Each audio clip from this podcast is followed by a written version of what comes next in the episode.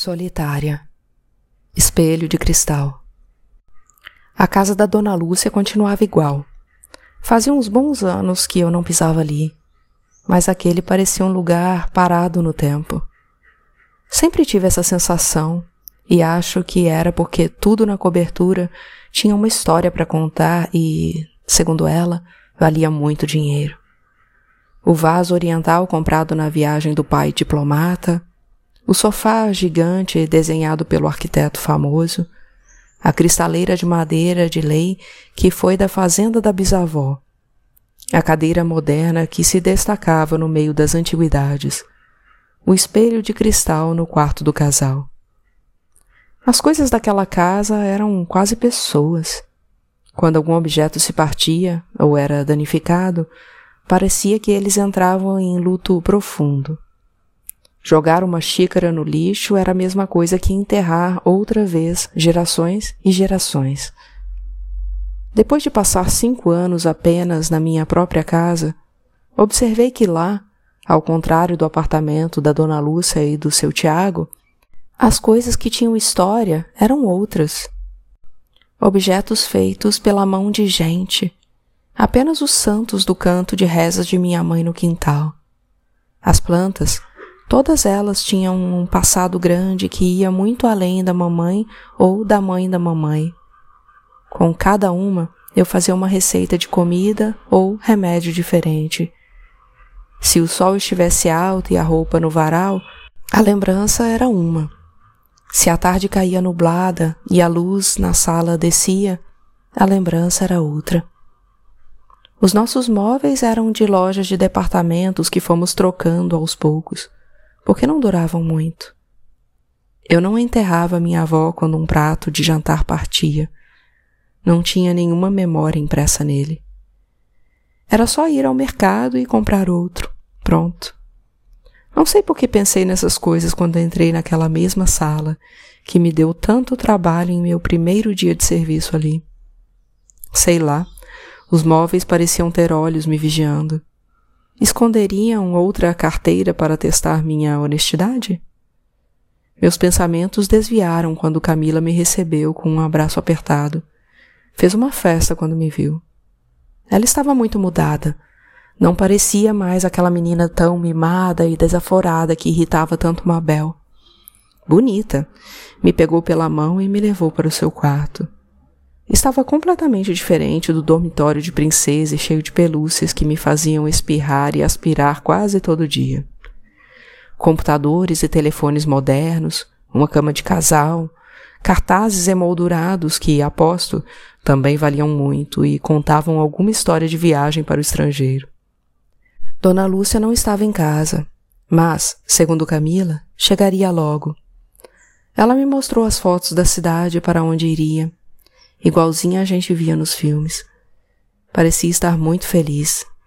Fomos para a cozinha e ela me apresentou Luzia.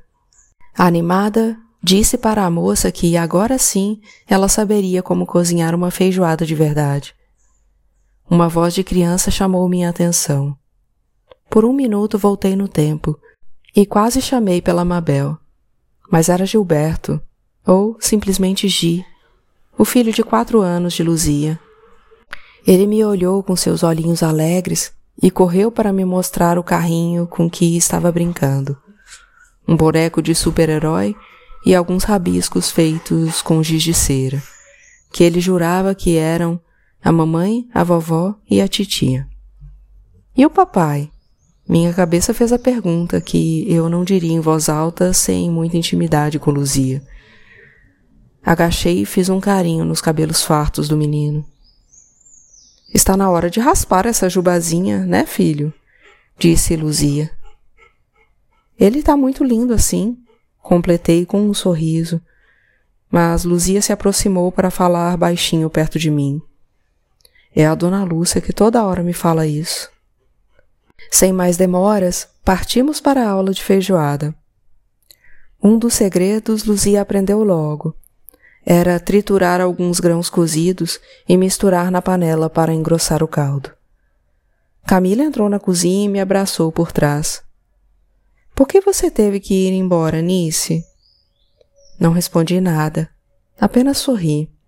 Ela ficou ali, sentada na mesa da cozinha, observando meus movimentos. Parecia que seus pensamentos estavam levando-a de volta à infância. Couve, cebola, alho. Fui conferindo os itens, mas faltavam ingredientes. Camila, eu não passei a vocês a lista, menina? Ela sorriu e deu de ombros. Fiz outra vez uma lista rápida e Luzia se prontificou a ir buscar enquanto eu adiantava outras tarefas. A hora já ia avançada e o feijão demoraria mais tempo para cozinhar. Eu tinha hora para voltar para casa. Timidamente, Luzia pediu para que Camila olhasse Gilberto um pouco. Não podíamos parar o trabalho e as panelas quentes eram sempre um perigo. Senti no tom de sua voz tão sumida o quanto ela achava aquilo errado. Ela deveria cuidar do menino, não podia pedir algo assim para a filha da patroa. Era o contrário. Luzia cuidava e recebia ordens. Camila era cuidada e ordenava. Camila não se opôs. Luzia ia levar poucos minutos para ir ao mercado próximo. Tirando o avental, ela se apressou em sair. Gilberto seguiu com Camila para dentro do apartamento e eu fiquei sozinha. Ouvi a campainha tocar umas três vezes. Eram as amigas chegando na maior algazarra. Eu escutava de longe o burburinho das moças, a vozinha fina do Gi de tempos em tempos perguntando pela mãe, a voz da Camila. Pensei até ter escutado Dona Helena. Como será que estava o Bruninho? Já devia ser um homem. Será que tinha conseguido avanços em sua saúde sempre delicada? Será que já trabalhava? Estando de volta àquela casa, eu não tinha como não recordar o dia em que o vaso se partiu. Não escutei mais Gilberto. Deve estar distraído com seus desenhos, tentando retratar a mamãe, a vovó. Pensei enquanto cortava a couve bem fininha, fatiava laranjas e fazia a farofa mergulhada nas recordações que aquele lugar me trazia. Lembrar de Bruninho me fazia lembrar também de Irene. Nunca me esqueceria dela. Instintivamente fui apressando o serviço. Uma agonia repentina tomou conta de mim. Queria sair dali o mais rápido possível. Jurandir tinha toda a razão. Por que fui inventar de voltar lá? Fiapos verdes de couve saíam da lâmina da faca, até que um deles saiu vermelho. Senti uma ardência profunda. Só não era mais aguda que o barulho do vidro se estilhaçando. Corri pelos corredores da casa, segurando o corte no dedo embrulhado num pano, até ver as amigas e Camila amontoadas na porta do quarto de Dona Lúcia. Lá dentro, o chão salpicado pelos cacos do espelho de cristal caixas de vidro e outros objetos misturados ao carrinho, ao boneco de super-herói. Há vários gizes de cera coloridos e aos desenhos de Gi. Um frio percorreu minha espinha. No meio daquilo tudo estava um pé de chinelo pequeno, ao lado da cortina afastada, da janela aberta. Ouvi Dona Lúcia chegando na sala. Cheguei para a feijoada. Onde está todo mundo? Ninguém tinha coragem de olhar lá embaixo. Laje. João fazia um bico na portaria para substituir Jurandir, que estava de folga lá em casa. Depois de falar desesperada com ele pelo interfone, desci desabalada as escadas do décimo andar até o pátio. Luzia não podia entrar no prédio. Não podia. Foi tudo muito rápido. Enquanto Dona Lúcia subia pelo elevador, o menino caía pela janela. Esperto, como sempre foi, João chamou os bombeiros dizendo que algum morador tinha sofrido um acidente.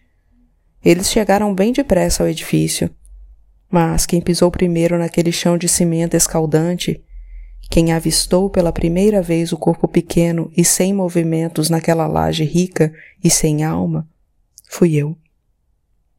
Escancarei com um estrondo a porta que dava para o pátio o sol estava muito alto e a temperatura sufocante.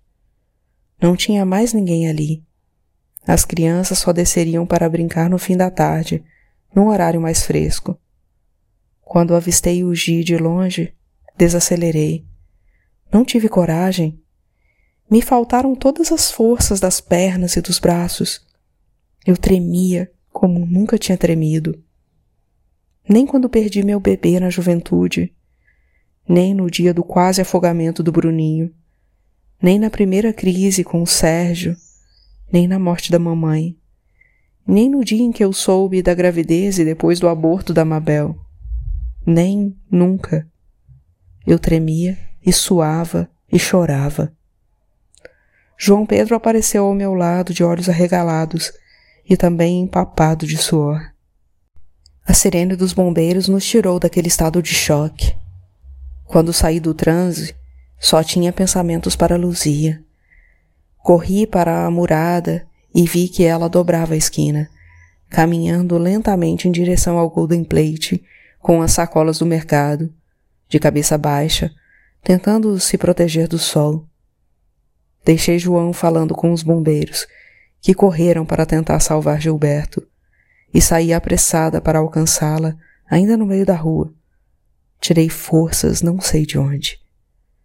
Olha, dona Eunice, tudo caro pela hora da morte, e mesmo assim peguei uma fila enorme. Mas, como quem está pagando é rico, ela deu de ombros e me olhou. Mas o que a senhora está fazendo aqui? Não tinha que estar adiantando as coisas? Demorei muito? Não diga que já deu sua hora para ir embora e. Luzia, aconteceu um acidente. Ela olhou por cima do meu ombro e só aí viu o carro dos bombeiros. Meu olhar entregou que era algo com Gilberto. Luzia começou a gritar, chamando a atenção das pessoas na rua. Tentei abraçá-la, mas ela se soltou de mim e correu para o edifício. A policial nos deixou passar quando eu disse que Luzia era a mãe do menino e que eu estava no apartamento. No pátio, os paramédicos já haviam imobilizado a criança, mas não deixaram que nos aproximássemos. Luzia só sabia chorar de desespero e gritar que não tinha demorado nada, que tinha ido comprar umas coisas por ordem da patroa, que não era possível, que. João nos disse que ele estava vivo e que iam lutar para salvar sua vida. Isso fez com que Luzia ao menos parasse de gritar. Não sei como souberam tão rápido, mas naquele momento uma equipe de televisão saía de um carro. Lá embaixo, Alertada pela reportagem, muita gente já estava na porta do edifício. João desceu para tentar controlar as coisas junto com o um novo síndico. Vi quando chegaram o seu Tiago e a polícia. Os jornalistas foram em cima dele, até que um oficial se aproximou de mim para fazer perguntas. Subimos. No apartamento, Dona Lúcia e as amigas tentavam acalmar Camila, muito nervosa com a presença da polícia. Entendi que começava ali um drama longo. Ou seria a continuação dele? A polícia, que já tinha começado a tirar fotos, não deixou ninguém sair e passou a fazer perguntas. Desta vez, tomavam imagens não do quartinho masmorra de Dadá, mas da elegante suíte de casal com um closet dos donos da cobertura, do apartamento mais valioso daquele valioso condomínio. Dona Lúcia falou baixo comigo e levei um susto. Eu estava muito mergulhada na dor por Luzia, pela criança e por todas nós. Ela fez um sinal discreto para que eu a seguisse. Era eu quem estava aqui quando o garoto se acidentou, ouviu Eunice. Como assim, dona Lúcia? A senhora chegou e o menino já tinha caído e. Não interessa. É isso que você vai dizer à polícia. Eu sei me virar. Já combinei com todo mundo. Dona Lúcia mais uma vez escondia e desculpava os erros da filha, que sob tamanho estresse voltou a ser a garota que conhecíamos bem, cheia de vontades e achando que o mundo deveria pedir permissão a ela para existir. Quando Camila, chorando muito, veio me abraçar, sussurrou no meu ouvido, sem que ninguém escutasse, implorando que eu a ajudasse. Sim, era o começo de um caso longo. Camila estava encrencada e Dona Lúcia já havia combinado com todo mundo a história que contaria. Só tinha esquecido uma pessoa.